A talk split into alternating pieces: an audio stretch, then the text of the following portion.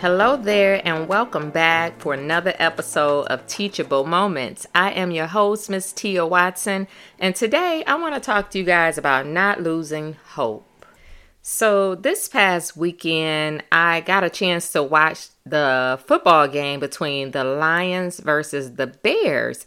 And I gotta tell you, I just was so inspired by this particular game and how what it looked like was gonna happen just based off the beginning and the middle part of the game, I could have never anticipated that the ending was going to be the way that it ended.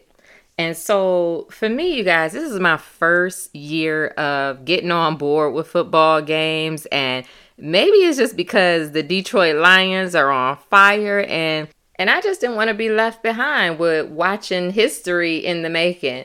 But what it made me think about was how oftentimes when we think about our own situations before they're even over with, many times we make assumptions along the way based off of what it looks like is going to happen.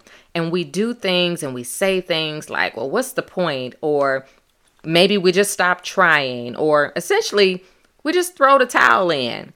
And it's just the way that most of us talk or how we do things without even thinking. And so I know that I like to focus on one thing when everything else around me is outside of my control. And that is just asking myself what is in my control and focusing on those things. Maybe I can control my attitude around the situation, or maybe I can control my energy that I bring toward the situation, or even whatever my contribution is to it. I can control that. And so, as the game came to an end, I always like to watch the body language of the players because I noticed that the body language in watching it, you can almost see the mindset based off of how the players behave. And so, ironically, from the winning team, I saw looks of frustration. I saw one person throw a helmet and there was some curse words, and I saw guilt from some other player who had missed a catch. And then from what appeared to be the losing team, I saw hope and I saw focus.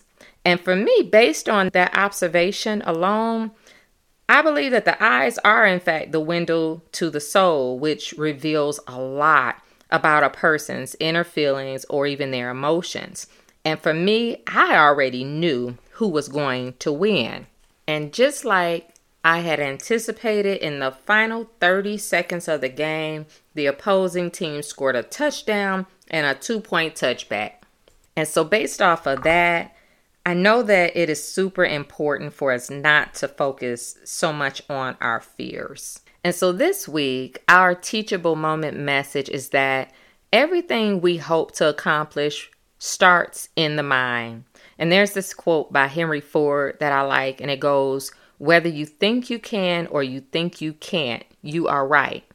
So we have to make sure that we are tweaking the way we think about situations in order to have better control over the outcome. So as always, you guys, I thank you so much for listening in, and I can't wait for next week for you all to join me on the next episode of Teachable Moments. And until then, have a great day.